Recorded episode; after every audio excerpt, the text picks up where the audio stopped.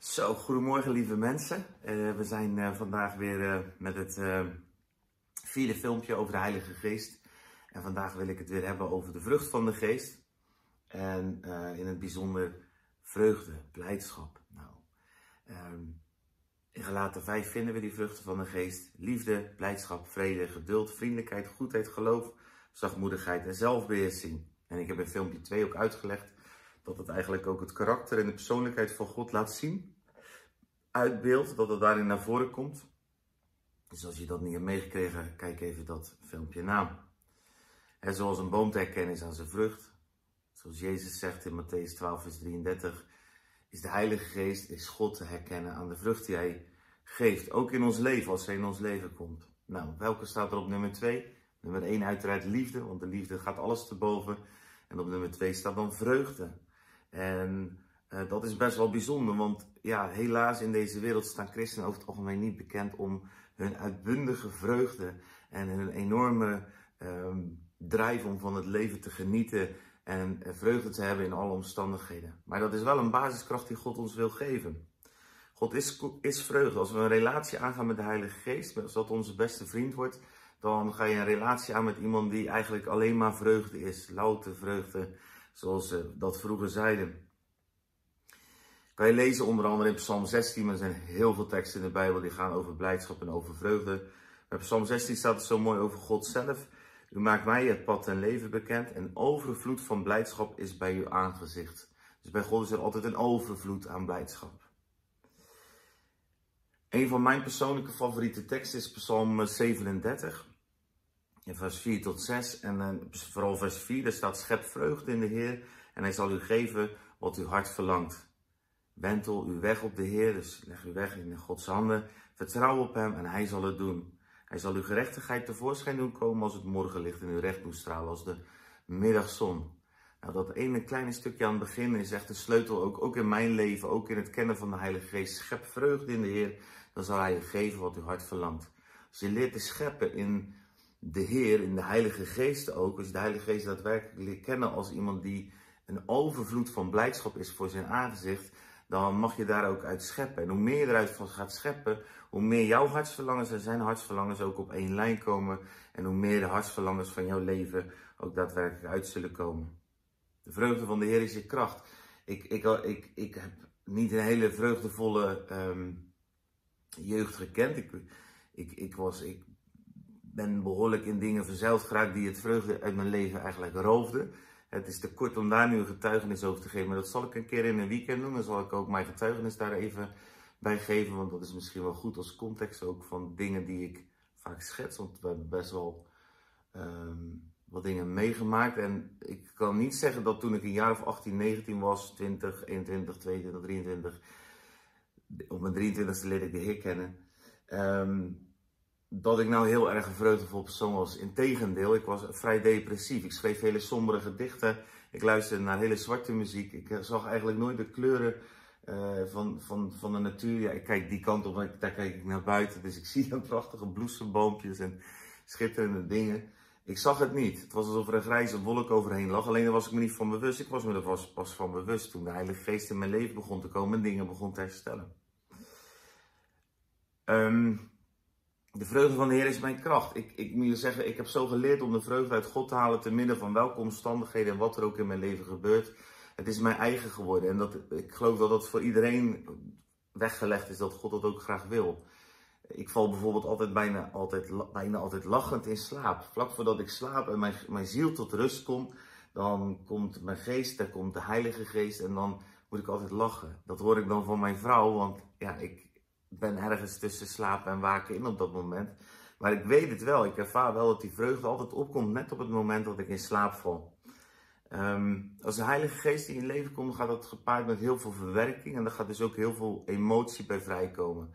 Nou, nou vinden wij het vaak als soortement als christenen wel heel normaal dat je heel veel moet huilen. Hoewel, ik heb dat moeten leren. Ik denk dat sowieso mannen, maar ik denk dat heel veel mensen ook moeten leren om te huilen. Want God heeft die traanbuizen niet voor niks geschapen. Kom ik ook zeker nog op terug als het gaat over troost. Maar wat we misschien nog wel moeilijker vinden is om te lachen. En zeker om te lachen met God of vanuit God. Terwijl dat eigenlijk zo'n verlangen is. Kijk, als ik naar mijn gezin kijk en naar mijn vrouw, wij, doen uh, samen ook zo'n boek om ons huwelijk up-to-date te houden, om het allemaal gezond te houden. Ik ben vandaag 23 jaar met haar getrouwd. En in dat boek is, was een van de vragen, een van de eerste vragen is, wanneer heb je voor het laatst samen gelachen? Als je samen lacht, is gewoon een kenmerk van een gezonde relatie. En het is ook heerlijk, heel bevrijdend om te kunnen lachen met elkaar. Nou, ik ga hier geen pleidooi eh, houden voor lachen in de geest, of hoe die dingen dan ook noemt, of hoe dat ook heet. Maar ik durf je wel te zeggen, als je God in je leven uit gaat nodigen en de Heilige Geest ruimte gaat geven, gaat er heel veel vreugde in je leven komen. En een deel van die verwerking kan er ook bij toe bijdragen dat je enorme lachbuien krijgt. En uh, nou, ik heb daar mooie anekdotes over, maar daar schiet dit filmpje te kort voor. Ik ga, er, ik ga daar nog wel op terugkomen. Omdat het ook goed is om inzicht te krijgen in wat dat doet en waarom de geest dat doet. God schiep ons met een vermogen om te lachen. God schiep ons met een vermogen om vreugdevol te zijn. Bij Hem is overvloed en blijdschap. Dus dat mag in ons leven ook echt een plaats krijgen. Wij christenen, die... sorry, hij viel heel even uit, maar wij christenen die de Heilige Geest kennen, wij zouden de blijste mensen van de wereld moeten zijn. Ook als ons leven gevuld is met moeite en verdriet. Ook dan is de vrede en de vreugde van de Heer zouden de basis moeten zijn waarin we altijd terug moeten keren. Terwijl ik zo zit te praten, krijg ik de gedachte, ik weet niet of jullie de Stichting Vrij Zijn kennen. Stichting van Wilke van der Kamp. Mijn vrouw en ik hebben daar ook een tijdje mee mogen helpen. Het zou misschien ook wel een idee zijn om de Stichting Blij Zijn op te richten. Want eigenlijk is het wel eens zaak dat wij christenen wat blijer worden. En de Stichting Blij Zijn, en dan conferenties waar je mag leren om blij te zijn. Hoe goed zou dat niet zijn? Ik moet denken aan het liedje van God maakt blij, God maakt blij.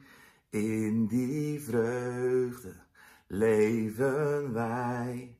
En ons verdriet wordt een lied. God maakt blij. God maakt blij. Nou ja, zo verbaster ik dan maar eventjes een opwekkingsliedje en een stichting. Maar hoe goed zou het zijn als er veel meer aandacht komt voor vreugde? Niet de vreugde van de wereld met een holle lach en een foute grappen en de foute humor die er altijd op gericht is om een ander af te kraken of te kleineren. Nee, de humor van de hemel die erop gericht is om een bron van vreugde in je op te doen wellen. Die in staat is om jou te tillen boven elke frustratie, boven elk verdriet. Ik wil je natuurlijk ook vandaag een opdracht meegeven om het ook te activeren in je leven. En ik wil je eigenlijk vragen om een moment te nemen van een paar minuten vandaag waarin je voor jezelf met God eerlijk bent en afvraagt: wat zijn nou eigenlijk de dingen die vreugde blokkeren in mijn leven met God?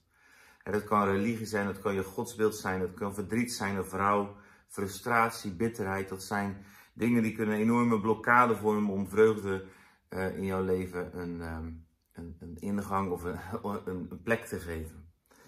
En als je die dingen gewoon even op wilt schrijven, dus ga even met de Heilige Geest, vraag de Heilige Geest ook om je te laten zien waar die dingen zitten. Hij wil jou in jouw specifieke situatie dat laten zien. Waar er dingen gebeurd zijn, hele specifieke gebeurtenissen ook, daar ben ik van overtuigd. Uh, waar jouw blokkade gekomen is om vreugde te ervaren. En dan wil ik je vragen om, als je dat gedaan hebt, de Heilige Geest te vragen om die dingen weg te nemen. En ik ga een gebed voor je bidden en dat mag je dan nabidden als je, als je die dingen opgeschreven hebt. Lieve Heilige Geest, deze zaken die ik opgeschreven heb blokkeren mijn vreugde. En ook al voelen ze enorm echt en reëel en zijn ze dat eigenlijk ook, ik wil mijn kracht vinden in uw vreugde. Ik wil mijn vreugde scheppen in u. U bent meer dan mijn omstandigheden. Vul mij met uw blijdschap. Vul mijn mond met lachen. Vul mijn hart met een lied.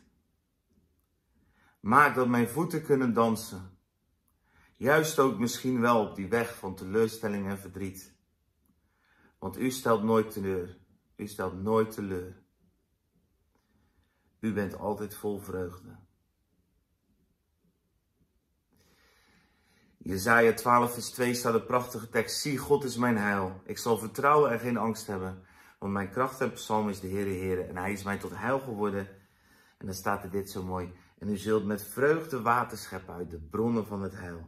Nou, ik wens je, er staat overigens in Jezaja 12 vers 2 en 3. Ik wens je toe dat je vandaag met vreugde, en niet alleen vandaag, de rest van je leven met vreugde, water zal scheppen uit de bronnen van het hel. En God is die grote bron van levend water waar jij het mag scheppen. En voor nu ga ik voor je bidden.